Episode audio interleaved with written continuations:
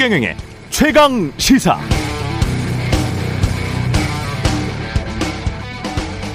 네, 최근 서울시의 안심소득 시범 사업이 실시됐죠. 안심소득이란 간단히 설명하면 기준 중위소득의 85% 이하를 대상으로 기준액과 가구 소득 간 차액의 절반을 서울시가 안심소득으로 지급하는 겁니다. 기준액까지는 소득이 적을수록 더 많이 지원받는 하후 상박 구조니까요. 사업이 실패해도 소득이 적어도 직장을 잃어도 일정 정도는 시로부터 보조받아서 인간다운 삶을 보장받을 수 있다는 게 제도 취지입니다. 아직은 시범 사업이라서 대상 가구가 그렇게 많지는 않습니다만 서유럽, 미국에서는 이미 실시해 온 복지 정책이기 때문에 우리가 복지 선진국으로 나아가는데 또 하나의 디딤돌 역할을 해줄 것이라고 기대합니다. 다만 이런 비슷한 제도가 사실 지난 정부 때도 있었, 있었습니다. 근로장려세제 EITC라고 차상위 계층에게 근로소득에 따라서 세금 환급 형태로 근로장려금을 지급하는 제도였습니다. 그런데 그때는 좌파 정책, 세금 펑펑하면서 많은 언론들이 이런 정책에 대해서 정치적 낙인 찍기에만 몰두했거든요. 그런데 이번 서울시의 정책에는 그렇게 나서는 언론사들이 거의 없습니다. 어떨 때는 좌파 정책, 세금 펑펑이라고 매도했다가 어떨 때는 환영하고 기대한다고 하는 것 모순되지 않습니까? 정권 차지한 집권 여당이 우파냐 좌파냐라고 낙인 찍기 전에 이 정치인들이 집권에서 어떤 정책을 펼치느냐에 초점을 맞춰야 하지 않을까요? 누구든 한국이 자유롭게 잘 살게 하면 그게 좋은 정치 아닙니까? 정치권도 그렇지만 언론도 제발 국민 일반의 보편적 이익만 바라보고 정당이나 사람에 따라서가 아니라 사안에 따라서 정책에 따라서 판단했으면 좋겠습니다. 네, 안녕하십니까. 7월 21일 세상에 이익이 되는 방송 최경령의 최강시사 출발합니다. 저는 KBS 최경령 기자고요. 최경령의 최강시사 유튜브에 검색하시면 실시간 방송 보실 수 있습니다. 문자 참여는 짧은 문자 50원, 기본자 100원이 드는 샵9730 유튜브 무료 무료 콩 어플 많은 이용 부탁드리고요. 오늘 최강시사 하태경 국민의힘 의원 그리고 서른 더불어민주당 의원 각각 만나보겠습니다.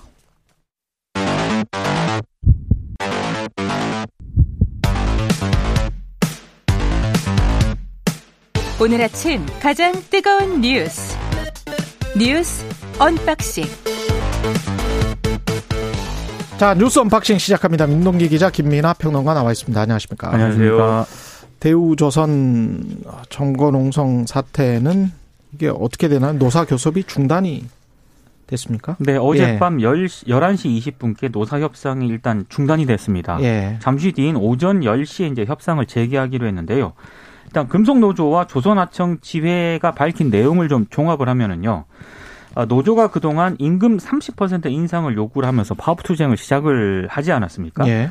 근데 이제 이른바 사측에서 임금을 4에서 7% 정도 올리기로 한 입장을 끝까지 고수를 하니까 예. 노조가 어제 임금 인상 요구를 철회를 했습니다. 최강 시사에서 인터뷰를 하면서 그렇습니다. 말했어요. 예. 예. 올해는 5%. 예. 어, 철회를 해서 예. 어느 정도 이제 협상이 좀 타결되지 않겠느냐라는 그런 어떤 전망도 나왔었는데 예. 근데 하청업체 대표들이 대우조선 원청이 예고한 손해배상 청구 소송과 별도로 민영사 면책은 개별 업체와 협의한다라는 그런 안을 제시했습니다. 이게 무슨 얘기냐면 음. 대우조선이 이달 초 조선하청지의 조합원들을 업무방해 혐의로 고소를 하고요. 예. 손해배상 청구 소송을 예고를 했거든요. 그런데 개별 하청업체까지 이 조합원들을 상대로 손배소를 제기하겠다. 이제 이렇게 이제 나온 겁니다. 그래서 일단 금속노조라든가 조선하청 지회 쪽에서는 일단 사쪽이 갑자기 이걸 번복을 해서 교섭을 중단할 수밖에 없었다는 그런 입장이고 이에 대해서 하청업체 쪽은 비공개 비밀 원칙을 유지하기로 합의를 했는데 조선하청지회가 교섭 내용을 공개한 것은 유감이다. 그래서 지금 노조 쪽에 사과를 요구를 하고 있거든요. 근데 오늘이 굉장히 좀 중요한 것 같습니다. 예. 왜냐하면 내일이 경찰의 조선하청지의 간부에 대한 4차 출석 요구 기한인데다가 이 상황에 따라서 공권력 투입 뭐 이런 지금 상황까지 나오고 있기 때문에 오늘 노사 협상이 재개가 되면 어떻게 좀 매듭을 짓느냐가 상당히 중요한 그런 시점입니다. 그러니까 이게 핵심 쟁점에 대해서는 타결이 됐다고 봐야 되지 않겠습니까? 거의. 그렇죠. 사측도 4.5고 노측이 5%면 그렇죠. 올해는 그렇고 내년은 조금 미룬다고 하더라도 10%라고 하는데 그렇죠. 노조의 요구는 그러면 되게 된 거 아닙니까 이제? 그렇죠. 이제 남은 게 이제 지금 예. 이제 민 기자님 말씀하신 이제 어 민영사상 소송이나 이런 것들 손해배상 청구나 이런 것들에 대해서 이른바 이제 좀 어, 소를 제기하지 말아달라라는 노조의 이 입장을 이제 받아들일 거냐의 문제가 남은 것처럼 지금 보이는데 예. 여기서 이제 신경전을 계속 끌고 갈 이유가 뭔지는 좀 의문이에요. 왜냐하면 이게 뭐 정말 어떤 특이한 어떤 요구 조건이냐라고 하면 그렇지 않습니다. 이 노사 갈등이 있는 많은 사업장에서 노사 갈등이 타결이 되면은 이런 종류의 합의를 많이 해요. 그럼요. 그리고 이걸 가지고 이제 예를 들면 대우조선해양의 경우에는 이게 이번에 이제 이 파업 과 농, 이 농성, 정거농성 때문에 상당한 피해를 받기 때문에 음. 그 피해에 대해서 소송조차 하지 않으면은 나중에 이제 이게 배임이 될 수 있다. 이렇게 음. 주장을 하는데 노조의 반박은 지금까지 그런 사업장들에서 그런 어, 이 합의를 했을 때 예. 배임으로 무슨 뭐 이렇게 수사를 받거나 기소가 된 음. 경우도 없고 그럴 가능성도 없는데 결국 이런 이유로 이렇게 주장을 하는 거는 노조 활동에 대한 어떤 위축이나 이런 것들을 앞으로 뭐 이 해야 되기 때문에 그런 거 아니냐 이렇게 의심을 하고 있는 상황이거든요. 그렇죠. 그러면 음. 이게 사실 제가 볼 때는 쓸데없는 어떤 신경전처럼 비춰질 수 있는 부분이고 음. 그렇다고 하면 이것을 어떤 법적 책임을 묻거나 이런 것들은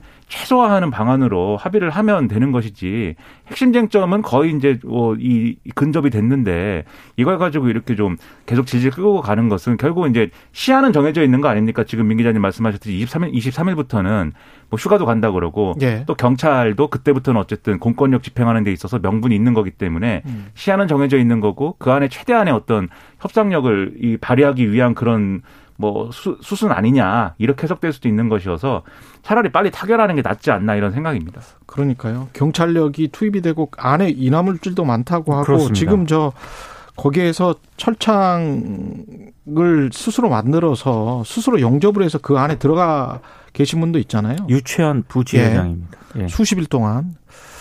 그래서 일단 사람 생명이 먼저인 것 같고요. 북한 어, 주민에 관한 어떤 북송 문제와 관련해서도 여권이 인권을 이야기를 많이 했잖아요. 그러면 당연히 남한에 있는 한국에 있는 사람들의 인권도 당연히 중요한 거 아니겠습니까?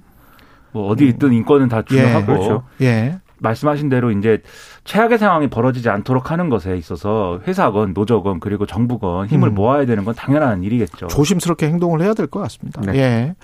코로나 재유행 추가 대책을 발표를 했습니다. 어제 이제 정부가 발표한 내용은요. 하루 확진자가 30만 명으로 증가할 것을 대비해 이른바 고위험군 관리 대책에 중점을 좀둔 음. 내용입니다. 그러니까 지금 30만 명 수준으로 늘어날 것으로 예측이 된다는 가정하에 치료 병상 4천 개 추가 확보 등을 포함한 대책을 어제 이제 내놓았는데 어, 어제 기준으로 전국 1,400 35개 병상을 동원하는 행정명령을 내렸습니다. 이 병상 가운데 절반 정도 되는 778개는 준중증 병, 병상이고요. 나머지는 뭐 중환자 병상 등으로 보시면 될 것 같습니다. 현재 그 위중증 병상 가동률은 지금 기준으로 보면 어느 정도 여유가 있는 편인데 만약에 확진자가 폭증하면 병상 부족 문제가 나타날 수 있다. 아마 정부가 이렇게 판단을 한 것 같아요. 근데 지금 비판이 좀 나오고 있는 게 일단 의료 인력이라든가 감염병 치료 시설 확보 계획이 구체적이지가 않습니다. 특히 이제 좀 심각하게 좀 문제로 지적되고 있는 것 중에 하나가 위중증 치료를 위한 상급 종합 종합병원 병상 확보 있지 않습니까? 예. 이게 핵심인데 이게 쉽지 않을 거라는 그런 얘기가 나오고 있거든요. 실제로 지난 14일 상급 종합 병원들이 위기시 1, 2주 안에 위중증 병상을 재가동, 재가동하겠다. 정부가 이렇게 발표를 했을 때 난색을 표한 적이 있거든요. 그리고 어제 정부 대책이 발표된 뒤에 또 일부 언론들이 좀 취재를 하니까 음. 지금 코로나 병동에서 한 2년 넘게 일한 간호사들이 거의 대부분 일단 해산을 했고 아. 그리고 코로나19 중환자 열 병상을 만들려면 일반 병상 한 40개 정도를 빼야 하고 공사도 필요한데 그렇죠. 이 재가동에 한 달은 걸린다. 그래서 지금 어 이게 좀이 상급 종합 병원들은 난색을 표하고 있는 그런 상황이기 때문에 이 문제를 어떻게 좀 어, 해결할 것인가 이게 좀 나와야 될 것 같습니다. 그러니까 확진자가 증가하는 추세는 명백한 거고 그래서 음. 계속 더블링 현상이다. 언론이 이렇게 부르고 있는 그런 상황 아니겠습니까? 예. 지금 7만 명이 넘은 그런 상황인데 지금 이에 비하자면은 중환자 병상은 여유가 있어요. 하지만 어, 이 간과해서는 안될 게 앞으로도 이제 확진자가 늘어날 것으로 예상이 되는 데다가 그리고 이 중환자 발생은 신규 확진자가 늘어난 다음에 바로 이어지는 게 아니고 2주 정도 간격을 두고선 그렇죠. 증가하거든요. 그러니까 후행 지표처럼 증가를 하는 측면이 있기 때문에 그것까지 고려를 하면은 지금부터 어떤 병상 확보를 위한 특단의 어떤 대책이나 이런 것들을 논의를 해서 합의에 이르지 않으면 음. 이게 병상 부족 문제가 또 불거질 수 있거든요. 그렇죠. 이게 처음 겪는 일도 아닙니다. 이게 예. 그렇기 때문에 지금부터 지금부터도 늦, 좀 늦었는데 음. 빨리 병상에 대한 준비나 이런 것들이 가능하게 만드는 어떤 그런 것들을 진행을 할 필요가 있는데 좀 답답한데 뭐 잘 해주기를 좀 기대하고 있습니다. 대통령 후보일 때 과학 방역을 하겠다 정치 방역으로 무너진 의료 체계를 제대로 어, 세우도록 힘쓰겠다 뭐 이런 이야기를 윤석열 대통령 당시 후보가 이야기를 많이 했었잖아요. 네. 그러니까 이게 지금 행정적인 일이랄지 일 처리에 관련돼서 훨씬 더 유능하고 그 발전된 모습을 보이지 않으면 본인이 했던 말이 그대로 지금 다시 돌아오는 형국이거든요. 그렇죠. 이런 것도 그렇고 방역과 관련해서도 그렇고 인사와 관련해서도 지금 또 어떤 보도가 KBS 보도가 있었는데 나중에 짚어보겠습니다만. 그러니까 저는 선거 때 그런 음. 말을 하지 말았어야 되고 앞으로도 하지 말아야 맞아요. 된다고 봅니다. 그게 맞아요. 방역이라는 거는 네. 어쨌든 완벽할 수는 없어도 그렇죠. 그 시점에 어쨌든 최선을 다하기 위한 불가능한 뭐 측면이 있어요. 그렇죠. 그런 네. 일들을 하는 건데 이라는 측면에서 근데 그렇죠. 그걸 정치적으로 야당일 때 공격을 하면서 집권을 하고 난 다음에는 그렇죠. 본인들도 어떻게 행정력으로만은 어떻게 할 수 없는 측면들 이 있거든요. 그렇습니다. 그러면 그걸 뒤늦게 발견했다라고 하면 그거는 사실 무능한 것이기 때문에 사실은 알고 그렇게 정치적으로 공격을 한 것인데 나중에 보니 사실은 꼭 그렇게 행정력으로만 풀 수 있는 문제들은 꼭 아니란 말이죠. 그렇죠. 네, 그런 것들을 우리 정치가 뭐 여든 야든 국민의힘이든 민주당이든 지금은 조금 생각을 해봐야 될 것 같아요. 네, 그래서 예. 잘해주기를 바라고 기대하고 예. 야당 이제 야당이 된 민주당도 음. 혹여라도 이제 이 상황을 또 정치적으로 너무 이렇게 그렇습니다. 키우거나 이러면 안 된다 그렇죠. 이 말씀을 또 예. 드리고 싶습니다. 아까 제가 오프닝에서 한 말씀도 그런 말씀이에요. 그렇습니다. 예. 좋은 정책과 좋은 사안들은 서로 간에 협조해서 그냥 가면 됩니다. 네. 예. 박홍근 민주당 원내대표 연설이 있었고요. 교섭단체 대표 연설에서 여러 얘기를 했는데 몇 가지만 좀 정리를 하면은요. 대통령 권력의 사유화는 반드시 대가를 치르게 된다라고 얘기를 했습니다. 그 특히 이제 대통령 가족과 친인척 측근 비리는 정권뿐만 아니라 나라의 불행까지 초래한다. 이렇게 얘기를 하면서 박근혜 정부 시절 청와대 공적 시스템을 무력화시킨 비선 실세 최순실의 국정농단은 대통령 탄핵으로 이어졌다라고 얘기를 했고요. 아, 그리고 문고리 3인방 얘기를 빗대가지고 윤석열 정부 대통령실은 이른바 검찰 출신 문고리 육상시에 의해 장악됐다는 비판이 제기되고 있다. 이렇게도 얘기를 했습니다. 그리고 대통령 육촌 친척, 지인 아들 등의 사적 채용 논란, 김건희 여사 민간인 수행 등을 거론을 하면서 어, 대통령실 출입 기자들 사이에서는 친인척과 지인 채용 추가 사례를 찾기 위한 위한 취재 경쟁이 붙었다는 웃지 못할 이야기도 들려온다 이렇게도 얘기를 했고요. 어, 지금 최경영 기자가 얘기한 얘기한 것처럼 예. 경제와 민생을 제대로 챙기는 일이라면 초당적으로 협력을 하겠다 이렇게 얘기를 하면서도 지금 소수 재벌 대기업 등의 혜택이 집중되는 법인세 감세 등으로 국가 재정이 축소되는 일은 또 반드시 막겠다 이렇게 얘기를 했습니다. 저는 이게 어 민주당이 지금 말씀하신 것처럼 이제 협치를 하겠다라는 이제 내용도 있고 그리고 구체적인 정책적인 쟁점에 대해서 우리는 반대한다. 아, 우리는 법인세는 이런 반대한다. 그렇죠. 네. 그런 것들에 대해 의지를 밝히고 이런 것들이 좋은 내용이고 이런 것들이 앞으로 교섭단체 대표 연설을 통해서 밝힌 바가 앞으로 정치권에서 이제 어떤 논쟁이나 이런 게 되면서 정책적으로 이제 어느 쪽으로 가는 게 좋은가를 생산적으로 논하는 기회가 돼야 되는 건데 음. 사실 여기서 전 정권 그러니까 이 전전 정권이죠. 그 박근혜 네. 대통령 예. 전전 정권을 연상을 할 수밖에 없고 직접적으로 막 표현하는 이런 대목을 굳이 넣어서 이런 얘기가 다른 논, 이야기를 네, 논란이 되고 다른 얘기가 다 없어지게 만드는 이런 연설문이 좋은 걸까? 저는 상당한 의문이고 음. 이게 이 부분은 당연히 어 문제 제기를 할 수 있는 내용이에요. 인사 관련해서 뭐 또 말씀하시겠지만 인사 관련 해서 그리고 어떤 인사 원칙과 관련돼서 이어가는 대통령의 태도에 대해서 또 영부인의 활동에 대해서 우려하고 여기에 문제 제기를 할 수 있지만 그것은 다 이 박근혜 전 대통령의 뭐 탄핵 문제와 관련된 것들이냐 그렇지 않지 않습니까? 예. 그렇죠. 굳이 이렇게 연결시키면 정치적인 진정성이라든가 이런 것들을 국민들이 의심하게 되고 그렇습니다. 민주당이 좀 이좀 좀 이제 국민의 신뢰를 다시 얻어야 되는 그런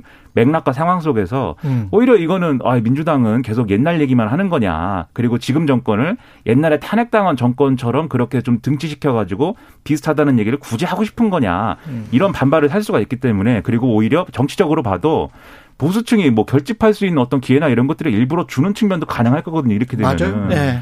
그러니까 별로 이건 좋은 메시지가 아니어서 이런 얘기 자꾸 하는 것은 좀 자제했으면 좋겠습니다. 예, 그렇습니다. 권성동 원내 대표 당 대표 직무대행이 사과를 했습니다. 일단 채용 발언과 관련해서 7급 뭐 9급 7급 아, 구급 중계 뭐 안타깝다 뭐 이런 내용들은 사과를 했네요. 그러니까 네. 이른바 그 의무시 채용 논란과 관련해서요. 네. SNS에 사과를 했거든요. 음. 이른바 사적 채용 논란에 대해 국민께 설명드리는 게 우선이었음에도 자신의 표현으로 논란이 커진 것은 자신의 불찰이다 이렇게 얘기를 했습니다. 이제 관심은 어, 권 직무대행이 왜 사과를 했느냐 이거거든요. 왜냐하면 지난 19일만 하더라도 사과나 유감 표명을 할 생각이 있느냐 이렇게 기자들이 물었을 때요.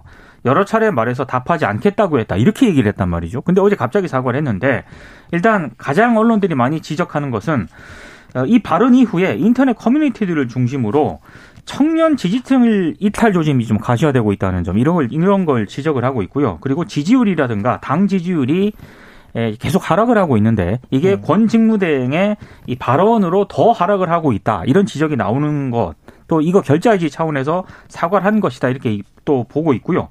권 대행 체제를 흔들려는 국민의힘 일각에서 이렇게 좀 비판을 하고 있는데 이런 목소리를 좀 잠재우고 리더십을 좀 확보하겠다 이런 차원도 있는 것으로 보입니다. 그렇네요. 이게 네. 누구를 위해 왜 사과하는지를 자세히 봐야 되는 게 네. 그러니까는 뭐 여러 차례 말씀드립니다만 국민들의 비판이라든가 분노 이런 것들은 어 무조건 다 공채를 해야 되는데 이렇게 별정직에 대해서 뭐 이렇게 공채가 아닌 방식으로 채용을 했다 이게 포인트가 아니에요. 아니거든요. 아니에요. 국민은 네. 그것 때문에 분노하는 그렇죠. 그렇죠. 네. 일부러라도 채용을 피했어야 될 그럴 겨, 그럴 케이스들에 대해서 그렇습니다. 대통령과 가까운 사람이랄지 권성동 원내대표가 추천한 사람이랄지 이런 사람들의 자제들이 어, 과연 이제 그런 아버지를 두지 않았어도 이렇게 대통령실에 들어갔을 수 있, 었던 거냐. 네. 여기에 대해서 이제 문제 제기를 하고 있는 건데 그거는 정당한 채용이라고 지금 얘기를 하는 거잖아요. 권순동 원내대표가. 그렇죠. 단지 표현을 그, 어, 9급으로, 9급, 왜 7급으로 추천했는데 왜 9급이 됐냐라든지, 강릉 촌놈이 서울에서 최저임금 받고 어떻게 사냐든지, 이런 표현이 잘못됐다라고 얘기를 하는 건데, 예. 그럼 이게 누구를 대상으로 한 사과이냐를 잘 보면은, 이런 발언 때문에 대통령과 이 윤석열 정권의 국정 운영에 큰 누를 끼치고 있다라는 취지의 비판이 사실 장재원 의원이 했습니다. 그 그랬죠. 이전에 그렇죠. 그랬죠. 그리고 당내에서도 권성동 원내대표가 지금 직무대행을 맡아서 사실상 당대표로서 역할까지 겸하고 있는 건데 음. 이렇게 참 정무 감각이 없고 이런 발언을 하는 그런 캐릭터가 이 장기적으로 이 직무대행을 6개월간 끌고 가는 게 가능한 거냐. 조기 전당대 해야 되는 거 아니야? 이런 얘기가 있는 거죠. 그런 뉘앙스는 있습니다. 지금 분명히. 그렇죠. 예. 그러니까 오히려 사과라는 거는 이분들을 대상으로 하는 사과 아니냐라는 의문을 가질 만큼의 그런 메시지로도 비춰질 수 있어서 저는 핵심에 대해서 사과를 하는 게 중요하다고 생각하는데 권선동 원내대표도 그렇고 또 이제 강성규 시민사회 수석도 어제 MBC 라디오에 나와서 이거는 공개 채용하는 방식이 아니고 역관제 얘기까지 했어요. 역관제 방식으로 하는 거다 지금 이 인사는. 역관제라는 게 선거에서 승리한 사람들이 그냥 나눠 먹게 하는 걸 역관제라고 하잖아요. 미국이 그렇죠. 대표적이죠. 네. 네. 그러니까 위너 테이크스 올 시스템이 그렇죠. 역관제인데 윤석열 정부가 강조했던 거는 능력주의와 실적주의 아니었습니까? 그렇죠. 네. 그럼 역관제하고는 상관없는 거 아니에요? 그 그런 아니 그 역관제가 아닌 방향으로 이제 가야 되는 것이고 그 역관제는 아무나 도와줬으면은 준다는 거잖아. 일단 해명을 보면 네. 역관제긴 하지만 네. 그게 이제 도와줬다고 하는 건 아니고 그 도와준 사람 중에서도 능력 있는 사람들을 우리가 뭐 뽑았다. 선별했다. 이제 이렇게 해명을 하고 있는 그 거죠. 그 부분에 사람들이 의문을 가지는 그렇죠. 거거든요. 능력이 있는 것인가에 네. 대해서. 네. 근데 그것에 대한 어떤 설명이나 해명은 그냥 넘어가는 거고 음. 이건 공개 채용하는 자리가 아닙니다. 이 설명만 반복하는 거여서 저는 이게 근본적인 의문을 풀어주기 음. 풀어줄 수 있는 메시지들이 아니라고 봐서 음. 이부 이거 좀 제대로 얘기를 하고 제대로 해명하고 제대로 사과하는 게 필요한데 여러모로 아쉽습니다. 관련해서 KBS 보도가 또 나왔어요. 또 다른 사람이 있습니다. 대통령실에 임용된 행정관이 외부 업체 이사를 또 겸직을 했다는 그런 음. 보도 내용인데요. 충북 청주시에 있는 대형 LPG 충전소, 이 충전소가 시의회 의장 출신이 운영하는 곳인데 아들 박모 씨도 경영에 관여했다라고 하거든요. 근데 이 박모 씨가 이 업체 말고도 택시 회사의 또 대표를 또 어, 겸, 겸하고 있었는데 예. 아, 청주에서 정당 활동도 해왔는데 최근에 이 박 씨가 대통령실에 임용이 됐습니다. 그러니까 임용 사장의 아들이죠. 그렇습니다. 예. 어, 임용이 됐는데 택시회사 대표 자리는 5월 말에 이제 그만뒀어요. 그런데 가스 판매업체 등기부를 KBS가 확인을 해보니까 여전히 박 씨가 사내 이사로 올라 있다고 합니다. 그러니까 음. 정당에서도 탈당을 했는데 왜 사기업의 이사 자리는 내려놓지 않았느냐. 이제 여기에 이제 의문부가 찍힐 수밖에 없는데요. 특히 박 씨가 대통령실에서 맡은 직위가 총무비서관실 총무운영관리팀 행정관이거든요. 이른바 관저 운영과 내부 행사 등을 담당하는 관저팀에 소속이 되어 있습니다. 예. 이걸 하면서 이제 박 씨가 주식회사 이사를 겸했다는 그런 얘기인데 음. 국가공무원법을 반하는 것 아니냐라고 KBS 기자가 물으니까 이 박 씨가 이사 등재 사실을 본인이 최근에 알았다. 최근에 알았다. 실수다 이렇게 해명을 했습니다. 그래서 어, KBS 쪽에 해명한 내용을 보면 대표이사만 그만두면 모든 게 다 그만 정리되는 줄 알고서 솔직히 놓친 부분이 있어서 정리를 지금 하고 있다 이렇게 얘기를 했거든요. 음. 근데 이 해명을 일단 인정을 한다 하더라도 그럼 대통령실의 인사검증 문제가 남게 됩니다. 그렇죠. 인사검증 과정에서 이 실수가 걸러지지 않았다는 그런 얘기인데 어디까지 해명을 믿어야 할지는 모르겠습니다. 그러니까 박모 씨의 아버지가 대표인 회사인 거잖아요. 그렇죠. 네. 그 아버지가 회사인 회사 아버지가 대표인 회사에 자기가 사내이사인 줄을 몰랐다. 음. 라고 하는 것을 어떻게 봐야 될까요? 그, 그러면 사내이사는 애초에 어떻게 된 것이고, 그러면? 사내이사라는 게 이제 1년, 2년 임기로 다시 재취임하고 그렇거든요. 네. 그래서 사내이사가 계속 돼 왔을 텐데, 아들이었으면. 그러니까요. 그렇죠. 그게 네. 아버지, 아버지가 대표인 회사인데, 왜 사내이사인 것도 왜 사내이사인지도 의문이고 네. 무슨 목적으로 그렇게 된 건지도 의문이고 그걸 몰랐다라고 얘기하는 게 과연 그 뭐랄까요 그리고 자식이 대통령실에 취업을 하는데 아, 아버지가 그런 사실을 몰랐을까요? 그, 그 여러모로 의문이 남고 또 아버지가 정치권 인사로도 볼 수 있는 사람이라는 거지 않습니까? 그렇죠. 그렇죠. 이분들 이분들과 대통령실에 인사를 했던 분들의 관계는, 관계는 또, 뭐고? 또 뭐냐? 네. 그러니까 여러모로 의문만 남기는데 이런 게 나중에 가면 다 어떤 지금도 그렇습니다만 공직 기강의 문제로 음. 번져서 큰일 납니다. 이렇게 가면은 이거는 한번 정말 다 잡아야 될 필요가 있는 문제고 대통령실을 포함해 가지고 지금 공직 사회가 어떻게 돌아가고 있는 거냐에 대해서 대통령이 이건 정말 한번 어, 바로 잡아야 된다라는 의지를 갖고 하지 않으면 이거 나중에 큰일 날 문제가 됩니다. 곰곰이 한번 봐보십시오. 우사장 아들, 황사장 아들, 박사장 아들 이렇게 지금 뭐 사장 아들들만 계속 나오고 있는데 네. 이게 어떻게 된 영문인지 왜 사장 아들들이 계속 이렇게 대통령실에 행정관이나 관련해서 9급이든 무엇이든 취직을 하는 것인지 잘 모르겠네요. 외로, 외로워집니다. 예. 네. 예, 이게 능력이 사냥 아들들이 뛰어난 건가? 예, 뉴스 언박싱 민동기 기자 김민아 평론가였습니다. 고맙습니다. 고맙습니다. KBS 1라디오 최경영의 최강시사 듣고 계신 지금 시각 7시 43분입니다.